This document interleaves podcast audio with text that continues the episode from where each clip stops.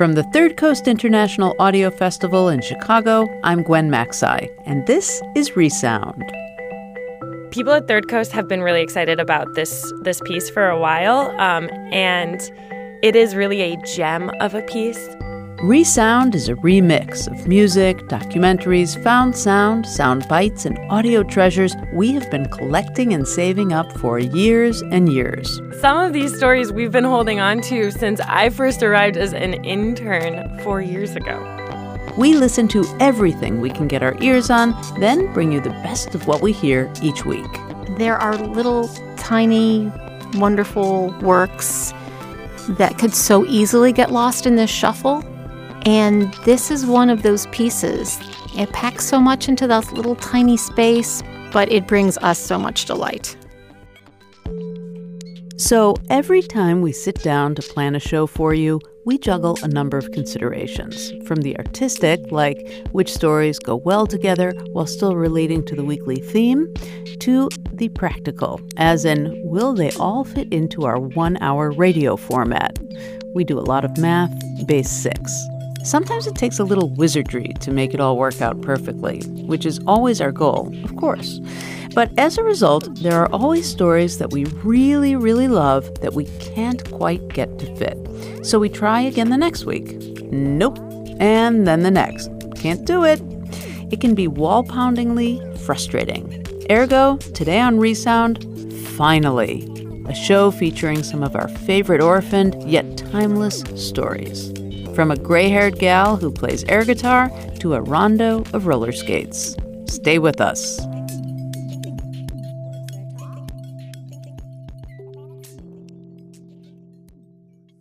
We start with a story that we first heard in 2014. This one is hard not to love, and I personally connect with it in so many ways. Not in the details, but just in the idea of breaking out setting yourself free and doing what you love. Also, it's called Smart Old Broad. I identify. Do you know the expression when pigs fly? That's my life. When pigs fly, I never thought I'd be happy and I never thought I'd be at peace with life. What I was, was alone. Alone was what I knew.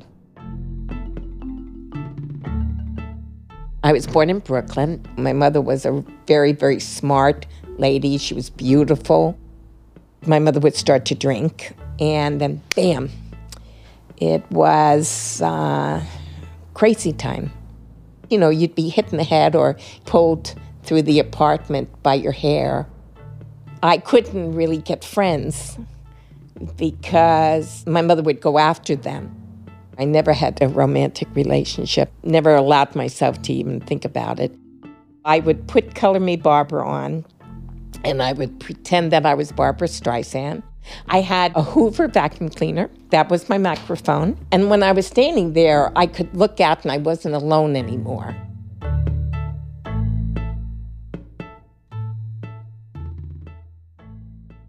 My mom passed away when I was 38. And it, there was this thought in my head that I'm going to have a life and everything will be wonderful. And it just doesn't work that way. It was difficult for me to be around people that had normal lives. There was a time when I could go out and I could do one thing a day. So it would be if I was going to work, I would go to work, then I would come home, you know, and that's all I could handle for that day. I had started to overeat again, and I wasn't grooming myself like I used to. I had fallen down the rabbit hole, and you grab something and it stops the fall. This is how I got involved with air guitar.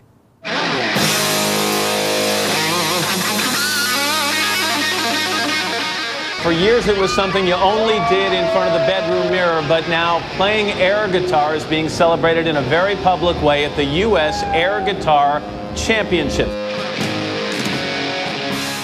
And all of a sudden, I went, son of a gun, and I signed up. I can't explain it. I had to prove to myself that I was alive.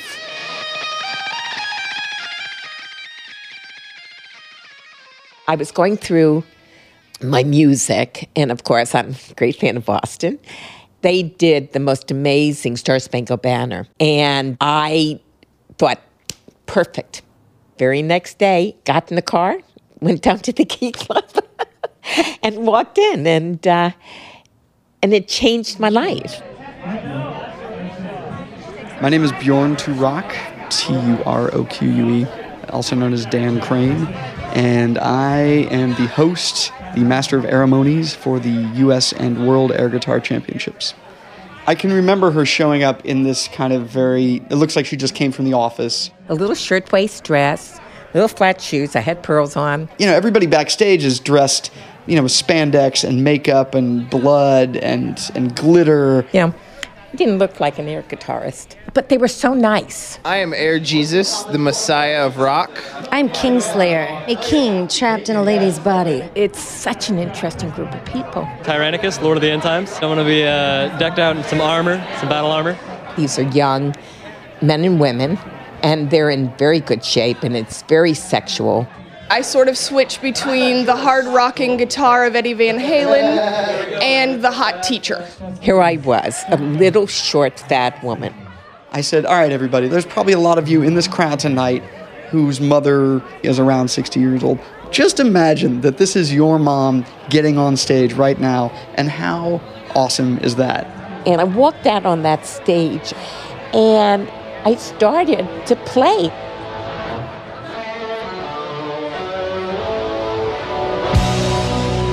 You're standing there and you're just imitating what it would be like to be a guitarist. I dance around, I, I just go with the music.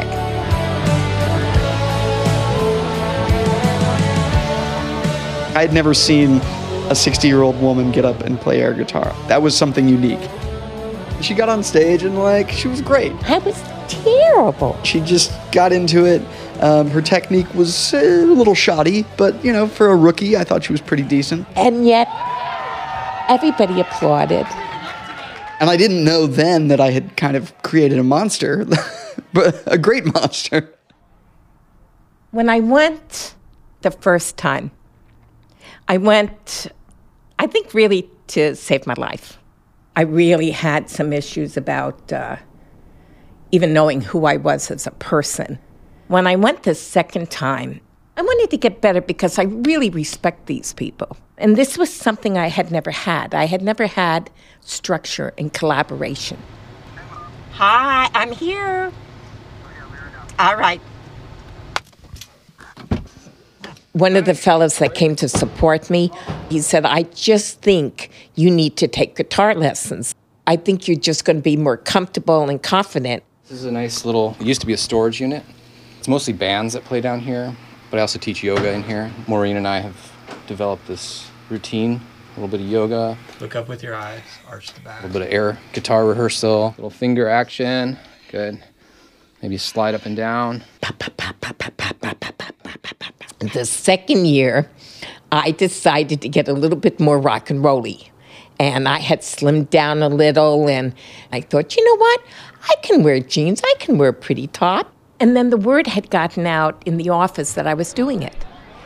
And I couldn't believe how many people came. I could not be more excited about this next competitor. Uh, she's celebrating a birthday tonight. I had no idea how many people were there for me. Even my doctor's office came. I mean, and they're all chanting my name and they're all rooting for me. When I walked out on that stage, I was like, oh my God, this isn't a dream. I'm really there and and they love me. And I thought to myself, you're not alone anymore. I know who I am. I don't play as Maureen O'Neill or Mo O'Neill or Momo. I play as smart old broad because that's what I am. I'm smart, I'm old and I'm a.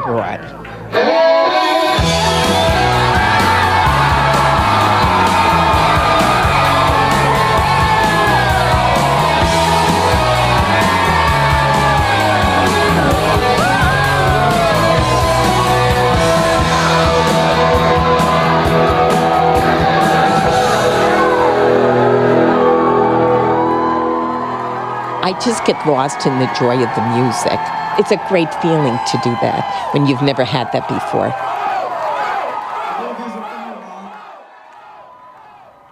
I had accomplished amazing things in a year. And I thought to myself when I was done, okay, I really want to do this again. And I really want to get a little better. I wanted to be able to walk out on that stage with the understanding that I could do the finals, that I was good enough to do the finals. Dan Crane, he was very kind to me. Any of the people that hosted qualifying events can nominate a dark horse to come back for one last shot at the national title. And son of a gun, Dan Crane called me back and said, You know, Maureen, they would like you to go and try for it. And he said, You know, up your game because you're going to be with a lot of people that are very good. I thought to myself, Well, okay, these guys invest time and thought and costumes. And somebody explained to me a lot of it is performance art. So I need to do that. I need to meet them on their level. See, it'll react to the music. It's going to be flashing and moving. I'm Miko Simons. I am a professional costumer, and I was informed we needed some fancy outfits for an air guitar competition. We have a white tuxedo dress shirt for women, but to give it a little bit of a rock and roll edge, we added some fringe underneath the arms so it gives that wings effect and some electroluminescent wire that will glow to the beat of the music. yeah, she's a badass biking broad. There you go. I was very nervous about the dark horse. My first two times I did Boston, but this time I decided to do sticks. We're here at the Bar 107 downtown. It's a what you would call a dive bar. Probably about 100 people here. The show was supposed to start at 8 sharp, and we were to be there at 7. You see that we have your tracks, Arian the Fendersons? You. Hardcore Henry? Yeah. Jean-Luc Picard? Yep. Smart old broad? Yeah. Nice Sonic bitch? I started to get a little intimidated, and then uh, I just talked to myself off the edge on that, you know, just like, oh, stop it, you know. Just get up there and do Mo, and you'll be fine.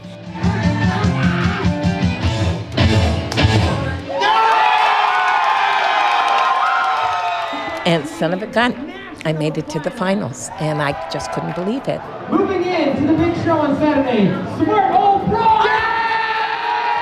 You know, even though I didn't win the nationals, I was there and I accomplished what I wanted to. I got up on that stage and I performed, and that's what I went there to do. My life had turned around completely, complete circle, and I knew it. I look out and I see all these wonderful people that came to support me. And I thought, oh my God, look at what you have.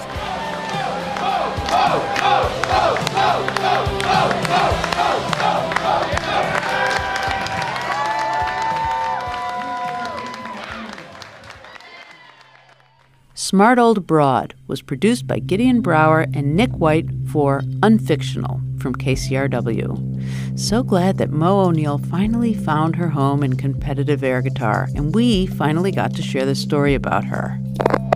This piece asks you to pay attention. So try to focus in on the piece. It's an immersive experience, which is oftentimes some of our favorite. Beautiful and wholly original, our next story has also been hard to fit into a theme on Resound because it's so wide ranging and interpretive. It was part of a BBC project called Between the Essays, in which five producers were each given a line from a short poem to use as inspiration. Jaye Kranz interpreted the line, The leaves, frost crisped, break from the trees, from a poem called November Night by Adelaide Crapsey. Here is The Leaves. The ancient Egyptians used to write their chants for healing on papyrus, then dissolve the words in the papyrus and ask the patient to drink the solution so that they would actually take in the words. It is the dissolving, the melting of all resistances to deal with what is really important to the person. That's what literature and poetry can do. You had a line, something about a frozen leaf? The leaves, frost crisped, break from the trees. When you step into the world of imagery, there are no rules, okay?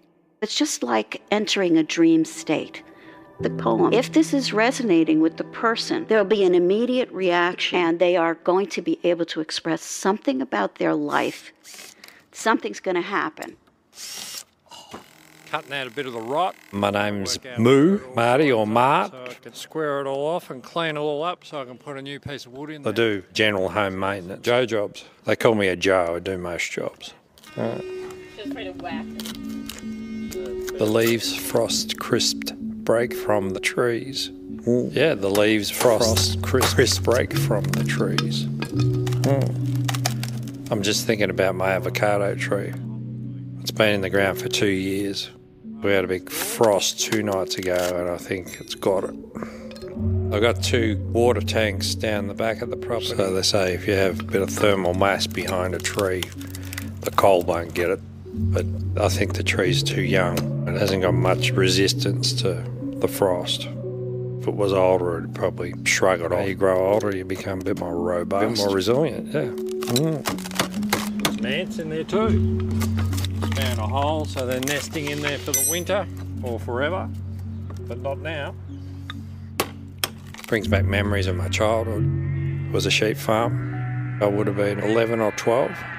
Uncle Ken had come into my room and go, Mart, come on. I was his right-hand man. One day he dragged a sheep out of the pens. He told me to hang on to the sheep. He came back with this big knife and cut its throat while I was hanging onto it.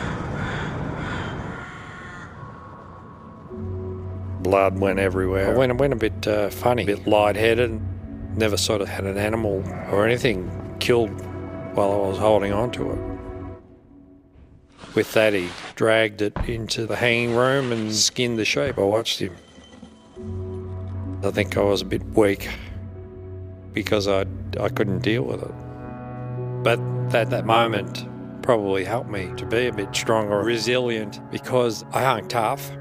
And three nights later, there's a strong gamey smell of lamb. Uncle Ken looked across the table at me and he said, Mart, you know, you know that lamb, lamb we, killed, killed the, the other night? night? He says, You're, You're eating, eating it. I thought, I can't eat that. He was training me up for the rest of my life, you know. suddenly we're already there because of the speed of the metaphor. When an image affects our thoughts and emotions, neurotransmitters and chemicals flow through the brain, and one image begets another and pulls up associations, memories, and emotions.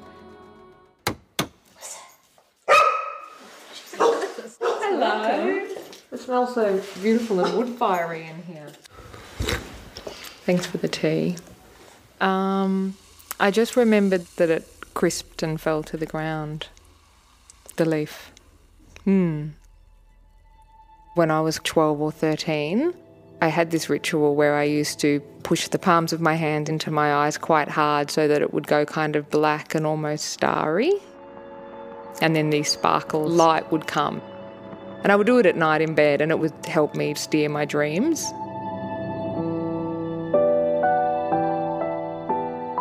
And then I would, just, say, I would that just say that line to myself. When, when I, die, I die, the world will continue. continue. Or when, when I, I die, die, the world will go on and on and on. It was a falling away from just the connection to gravity and being held on the planet. From the bed, I would leave the house and go into the yard, and I'd run a particular way across the length of the yard, and then I'd be able to fly the yard was quite long, and I'd keep running, running, running, and then do a circle up into the air, and then come back down and land on the grass running, like I've done a loop. So I would do that in ever widening circles. So the first circle, I just would clear the pool, kind of be 20 metres in the air, and then hit the grass again. And then the second circle would be When I'd hit the ground, I'd have to really put some effort into the running in order to generate some momentum for that next loop, and gradually it became easier and easier, and then I was off up into up into up into space and the stars.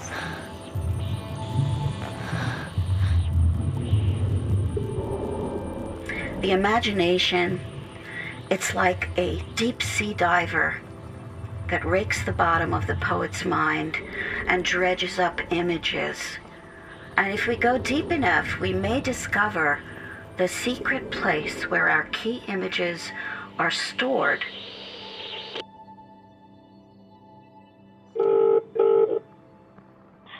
Hello? Hello? Hello? Well, it's just about a leaf that freezes and cracks in the freezing and falls to the ground.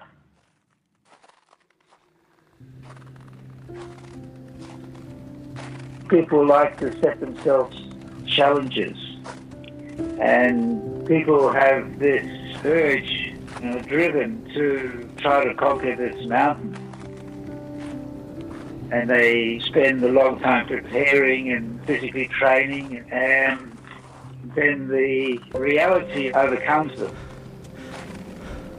They get cracked or conquered by the mountain, which freezes them in a sense.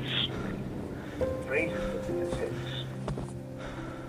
They quite often lose their life and they fall to the ground, as it were. They're just run out of luck, I guess. Yeah. They run out of luck. Yeah. You climbed uh, some of the Himalayas. Well, that climb, anywhere near that high.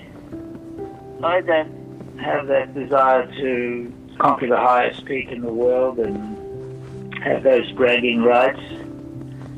I more enjoy the journey, and if there are some high mountains along the way or high passes, I'm happy to go through them if I'm still able to.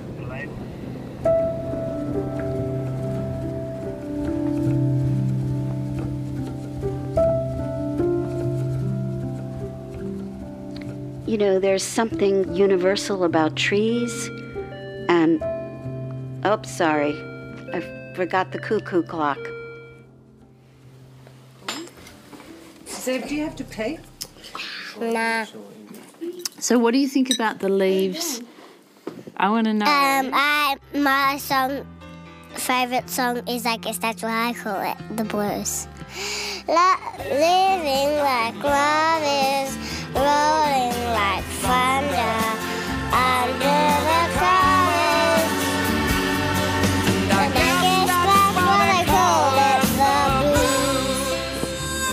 I call it, the blues. That's awesome. So, what do you think about the leaves? The leaves beefs. The what? Leaves beefs. Okay. And then what happens to the leaves? Uh, get buried by the snowball. Don't wish it away. Don't look at it like it's forever. Spontaneity. That's that's the name of the game.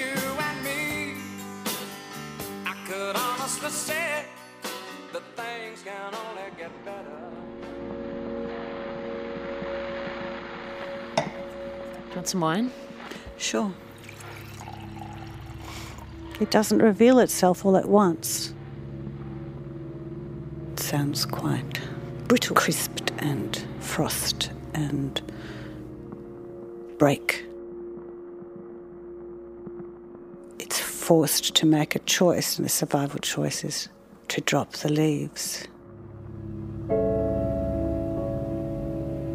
Made the decision to leave, to leave home when I was 15. I understood that if I didn't, then I wouldn't survive.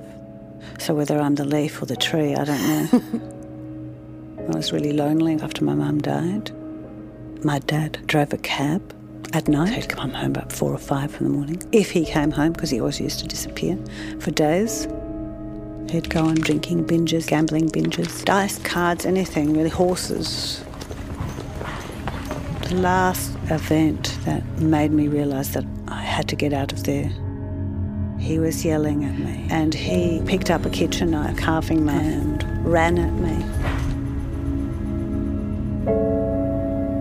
In that time leading up to when I left, I'd accumulated a small stash of Valium and Mogadon of my dad's.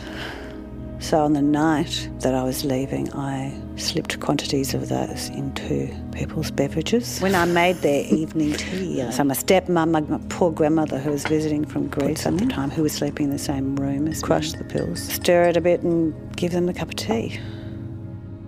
I knew I wasn't overdosing anyone. I just knew that was the only way I was going to get out quietly without any fuss as planned. You know, my dad was going to be at work. I was going to be able to take his car. So when everyone was asleep, got out of bed, made the bed shape, make a little shape that looked like a body in the bed, got the suitcase out from under the bed, picked up car keys, went down the hallway, through the garage to the laneway, and that was the car was there. It was an old white station wagon. I'd never driven, but I drove. what a mental idea. I did sideswipe a parked car. It's dark and there's lights going past, and I'm a bit worried about how narrow the streets seem. And I don't remember sleeping that night. One of my clearest memories later that evening is driving over the overpass with the city lights, and on the radio drive by the cars is playing Who's Gonna Drive You Home Tonight.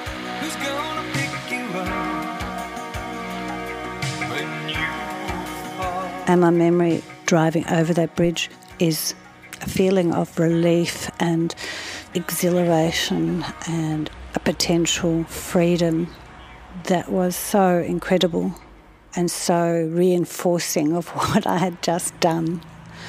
And it was full of hope, really, that this might be a turning point and that I'd, yeah, live.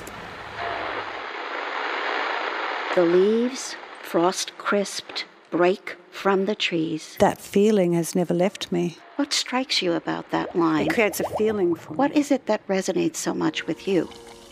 So if I ask you that, what would you answer?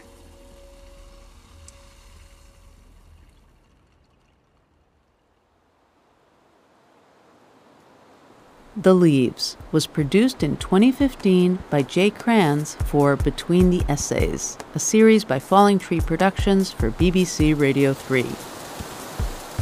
Coming up after the break, a tongue in cheek trip to six imaginary house parties, and a ball of yarn escapes from a knitter on the bus. Stay with us.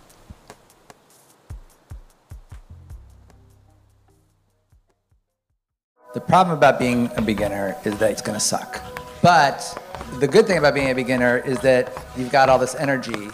On the Third Coast Pocket Conference, you'll learn the essential tools for making audio stories from the world's most celebrated radio producers and podcasters. So, when I make a piece, I want the world I'm imagining to be so engaging that the listener wants to move there. I want to create an atmosphere that will be sustained from beginning until end. You have to find a way to get in and tell a story that's going to surprise people about something that they already know. The closer, the more intimate, the more immersed you can get in the lives of the people whose stories you're telling, the more powerful those narratives will be.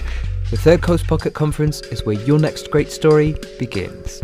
Listen online at thirdcoastfestival.org or you can subscribe wherever you download your podcasts. And that is the only way that you will get from sucking to not sucking. Welcome back to Resound from the Third Coast International Audio Festival in Chicago. I'm Gwen Macsai. Today, we are relieved to be able to play you a few timeless stories we've been unintentionally sitting on for years. We loved them when we first heard them, of course, and we kept hoping we'd find a home for them in a show. But for one reason or another, they were too long, too short, didn't fit the theme. We haven't been able to squeeze them in. So today we decided to wait no longer and finally serve up a potluck of some of our very favorite leftovers. Water bottles, coin machines, skate cleaners, the sounds that surround these athletes every time they practice. When we heard this next piece, we had already produced a show about the music of everyday things, but we never forgot the song Mad Genius created from sounds gathered in a roller derby rink in Madison, Wisconsin. Now, if you don't know the work of Mad Genius, they say about themselves, quote, "We snatch sounds by day when no one's looking. We gather by night at Mad Manor, our online mansion, anonymously assembling pop from the flotsam." Before we play this mashup, there is some language that might not be suitable for all listeners. Here is the Magic Skates.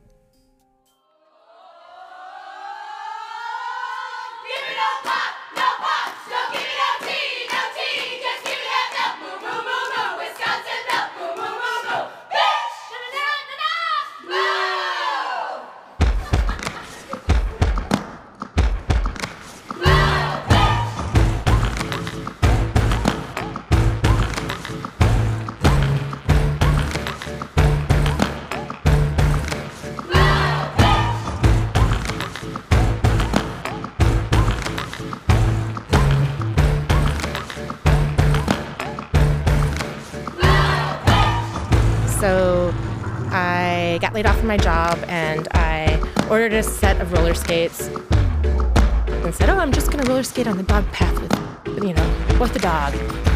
And my husband said, Oh, roller derby's having a tryout. You should go check it out. And I never been on roller skates. I learned to ice skate as an adult and I was competitive, but Madison is very competitive for roller derby. My first derby practice was terrifying. Is this right? And painful. What? They cut 20 people on that first day. And there are eight spots. I got cut mid season. There's only one tryout a year. By then, I was hooked. When I have my skates on, I'm graceful, and when I have my skates on, I'm fast. When I have my skates on, I can jump and fly and spin. They're like magic. Yeah, they're magic.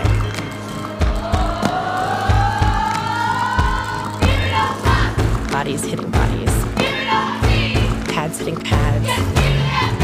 Could get hit from anywhere. Just be ready. 4,000 people show up. Like, really? Whoa! Oh, I loved it. Focus, goal, go. So, the second tryouts, I made it all the way through the summer. I got drafted mid season, my first bout, I was scared I didn't know what I was doing. At the end of every bout, my husband's like, Oh, you got hit so hard. Are you okay? I hate it because I'm like, Didn't you see those awesome things I did? I fall up the stairs, but I don't get hurt playing dirty. I have narcolepsy. I tell people it's like if you just ate Thanksgiving dinner and then you went to your in-laws' house and ate another Thanksgiving Another dinner. Thanksgiving Another dinner. Thanksgiving. And then you laid down on the living room carpet in the sunshine. I feel like that all the time. I take stimulants. They have horrible side effects. The only time I'm really awake is when I'm skating. When I have my skates on, I'm awake and I'm alive, and you know I don't have to take drugs. I'm just there. When I have my skates on, I can jump and fly and spin. They're like magic. Yeah, they're magic.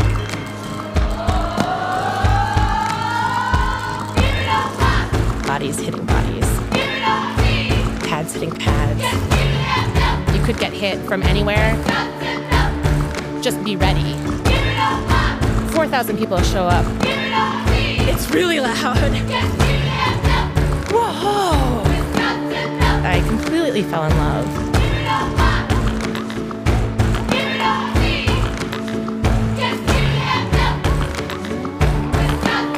They're like magic. Yeah, they're magic.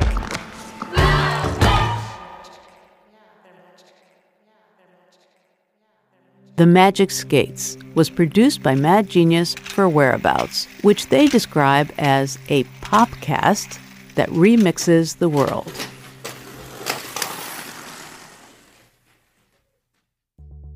Ross Sutherland is a writer and performer in the UK who also hosts and produces his own podcast called Imaginary Advice. This episode, called Six House Parties, is a romp through a series of made up soirees located in Sutherland's imagination. And just in case you're not up on your British soap operas, Pat Butcher is an original and long lived character, 16 years, from the series EastEnders, and Frank is, or was, her husband. Party number one. The theme of the party is toga. Toga party. You arrive early and help Karen set up the dips. Hey Karen, you say, handing her the guacamole. I, uh, I hope there's dancing tonight. Hey. Yeah, says Karen. It's gonna be like the last days of Rome. Ha ha. You laugh as well. Ha ha ha. Karen touches you on the arm and then leaves to go get the breadsticks. It is totally on.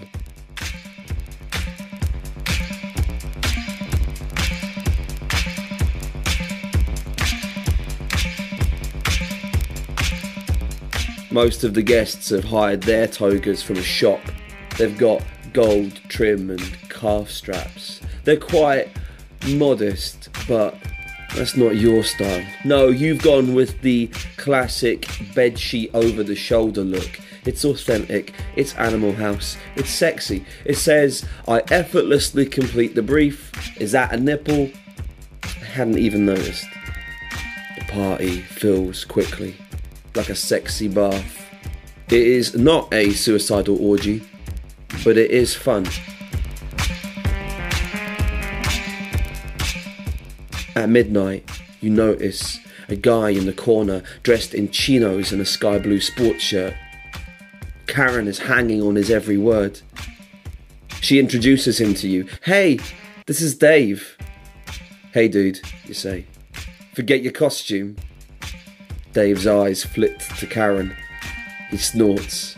No, I've come as Toga Matsumoto, the famous Japanese composer. He composed the theme tune to almost every big anime series of the 90s. Your face turns red. Yeah, I knew that, you say. Hang on, I've got to get something. You walk straight out the front door and go home.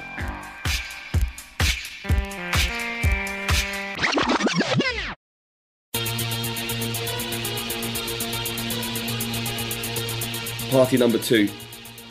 The theme of the party is the letter K. Letter K party. Everyone must come dressed as something beginning with K. There are about eight kings, five King Kongs, two King Kong Bundys. You have come as Kris Kristofferson. Cowboy boots, tidy white beard, hair like you've spent all day on the deck of a boat. Kate Middleton has already gone home with Kanye West, which means you are focusing all of your attention on the girl dressed as Stanley Kubrick. She keeps playing the same song over and over and telling the crowd to dance more meaningfully. You ask her if she's got any Beethoven for later. Both of your beards glow in the sugary UV light.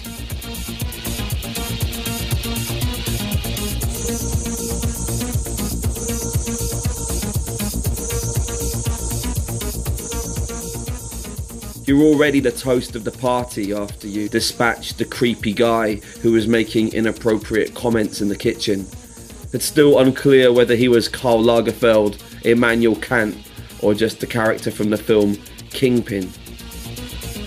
Kubrick dedicates a song to you Dust in the Wind by Kansas. You dance in front of her seductively.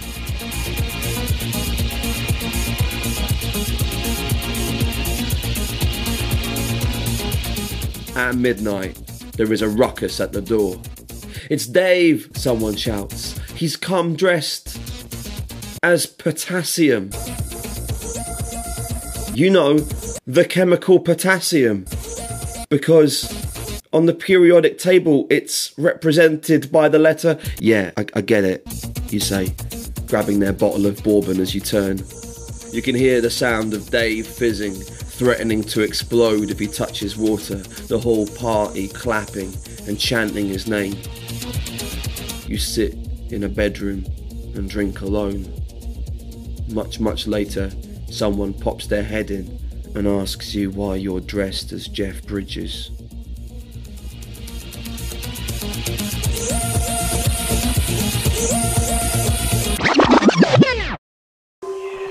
Party number three. The theme of the party is Pat Butcher. Pat Butcher party. Everyone must come dressed as Pat Butcher.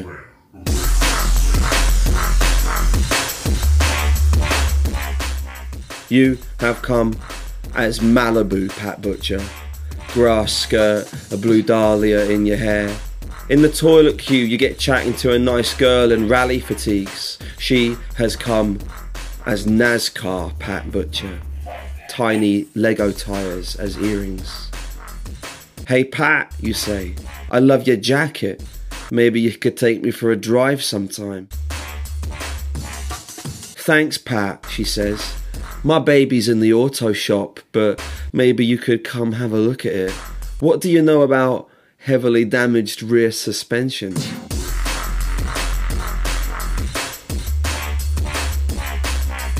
In another room, the phone rings. Phone call for Pat! Someone shouts. You both laugh. At the stroke of midnight, one Frank turns up. He is instantly mobbed by Pats. They swarm him, touching his spectacles as if they were sacred. Frank, Frank, they shout. You don't even have to look round. Someone notices your face. Do you not know who Frank is? I know exactly who Frank is, you say. You catch your reflection in the mirror, then tear off your garland and throw it on the floor. It looks like a big flowery zero.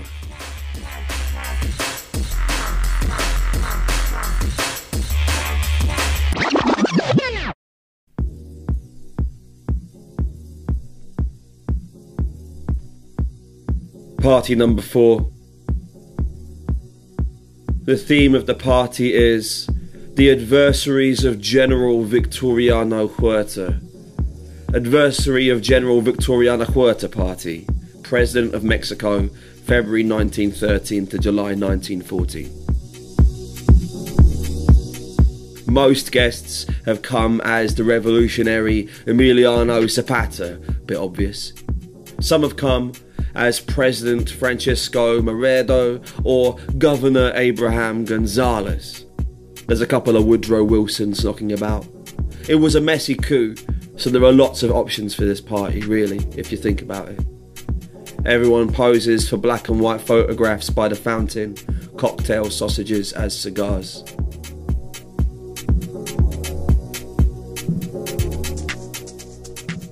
As the clock strikes 12, you hear the sound of someone riding a horse through your host's plastic orange grove.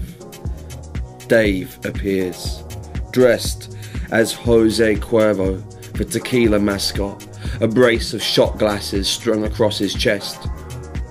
Suddenly it hits you. Victoriano Huerta died of cirrhosis of the liver. Was his only true adversary himself? I mean, Huerta struggled with alcohol since 1907 when he left the army after developing cataracts while serving in the southern jungles. Dependence on alcohol might well have made him more pliable, playing directly into the hands of Henry Lane Wilson, General Bernardo Reyes, and Felix Diaz. No booze means no betrayal. Huerta would still be the head of public works, planning new street layouts for Monterrey. Was all this in the name of revolution or just one man's dwindling capacity for drink? My God, is everything that I know about 20 20th century Mexican politics a fucking lie? Bueno, says Dave, pulling out a bueno. Several women swoon over the edge of the balustrade and need to be resuscitated. You remove their moustaches before the ambulance arrives.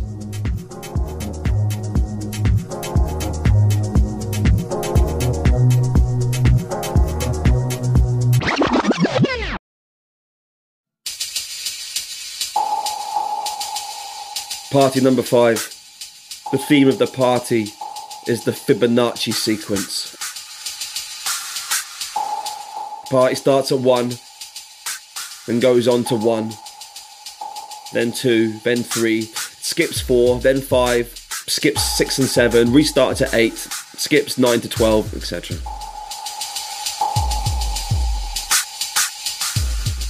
Everyone dances all night, harmonic intervals going up melodic intervals going down. At midnight, right on cue, Dave appears. This time with 50 randoms. I'm crashing your sequence, shouts Dave with a smirk. The gate crashers scatter into the party like ball bearings at a Lindy Hop. A random gets into every conversation, every bottle of booze. They wander around the party, quacking broken sentences until the party turns into a TV tuned to static. Dave, you shout. I got you this time. These people aren't truly random, are they? You just rounded up all your mates from Venture Scouts.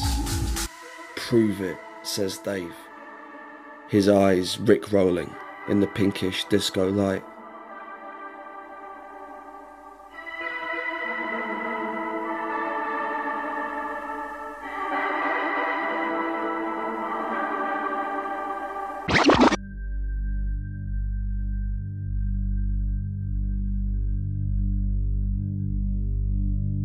Party number six. Your party. The theme of the house party is Dave. Dave party. Everyone must come dressed as Dave. The decor is Dave, the music is Dave. You Dave up all the Dave until it looks super Dave. Everyone turns out for this one every girl you've ever loved, every boy you've wanted to be. The only topic of conversation is Dave. How is he going to do it? How can someone comically misinterpret the theme of a party when the theme is themselves? You know that you have him this time. Dave must fail. Dave must fail. You've been chanting it all week as you decorated, whispering it into the paper chains.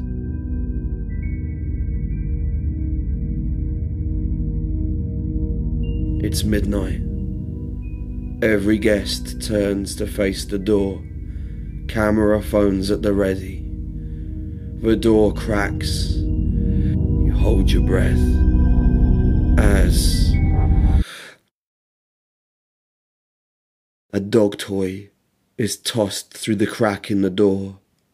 A small, purple, dimpled bone that squeaks as it bounces haphazardly down the corridor.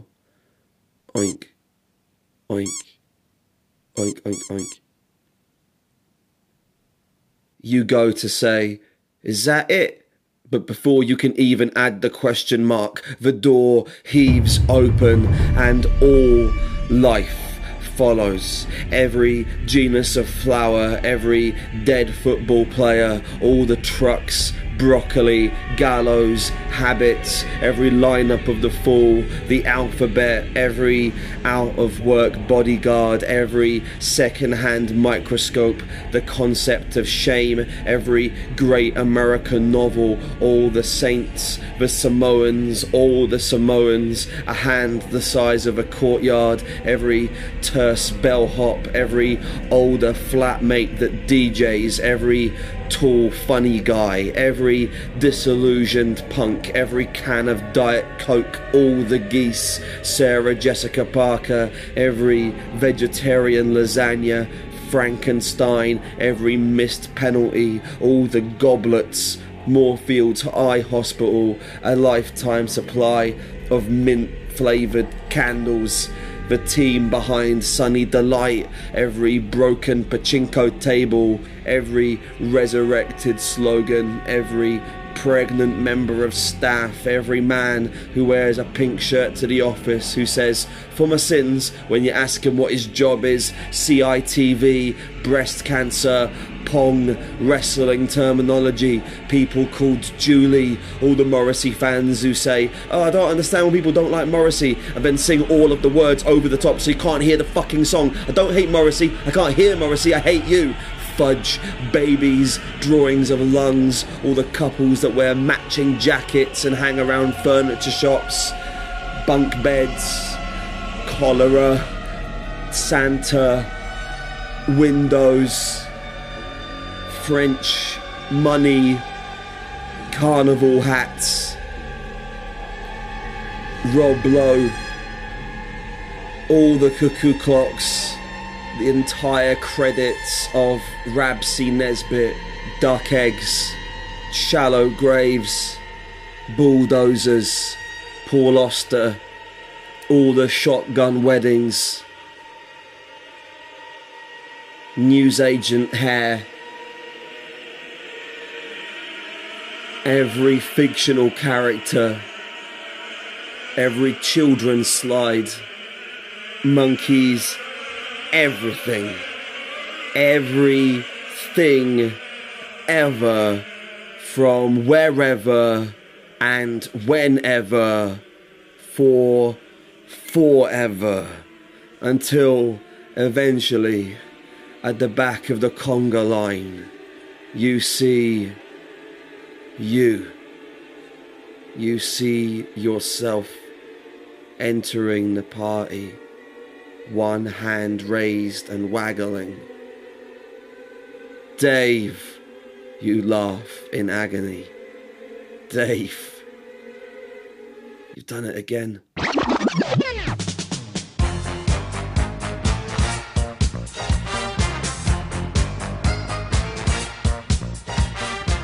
Six House Parties was produced in 2015 by British writer and performer Ross Sutherland for his podcast Imaginary Advice.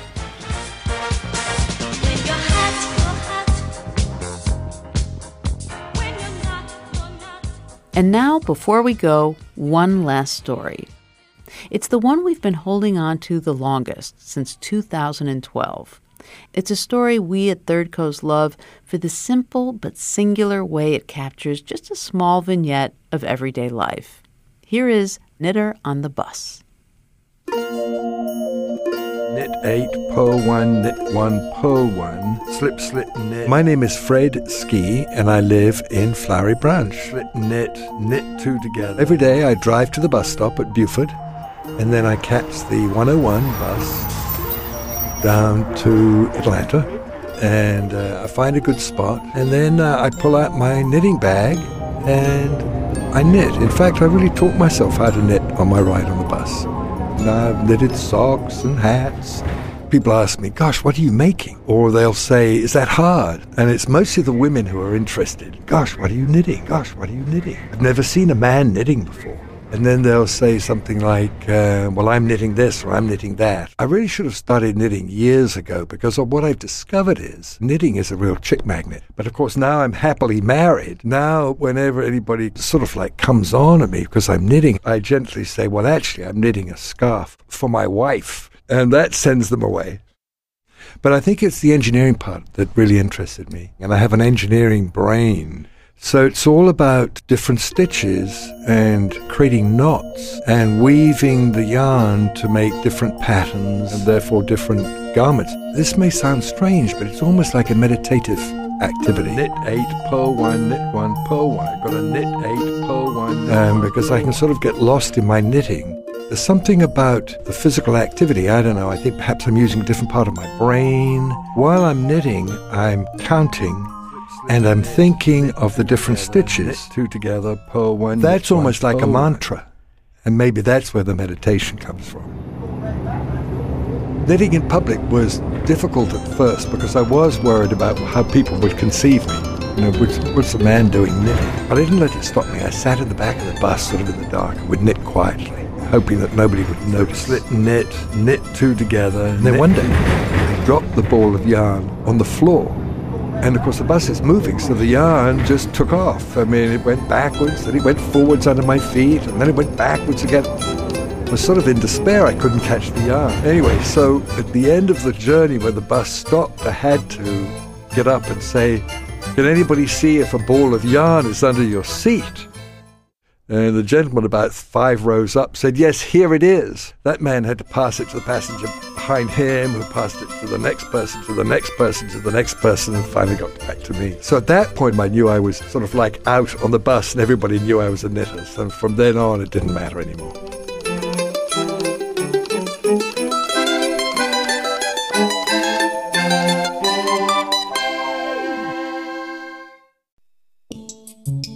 Knitter on the Bus was produced by Kate Sweeney for WABE in Atlanta.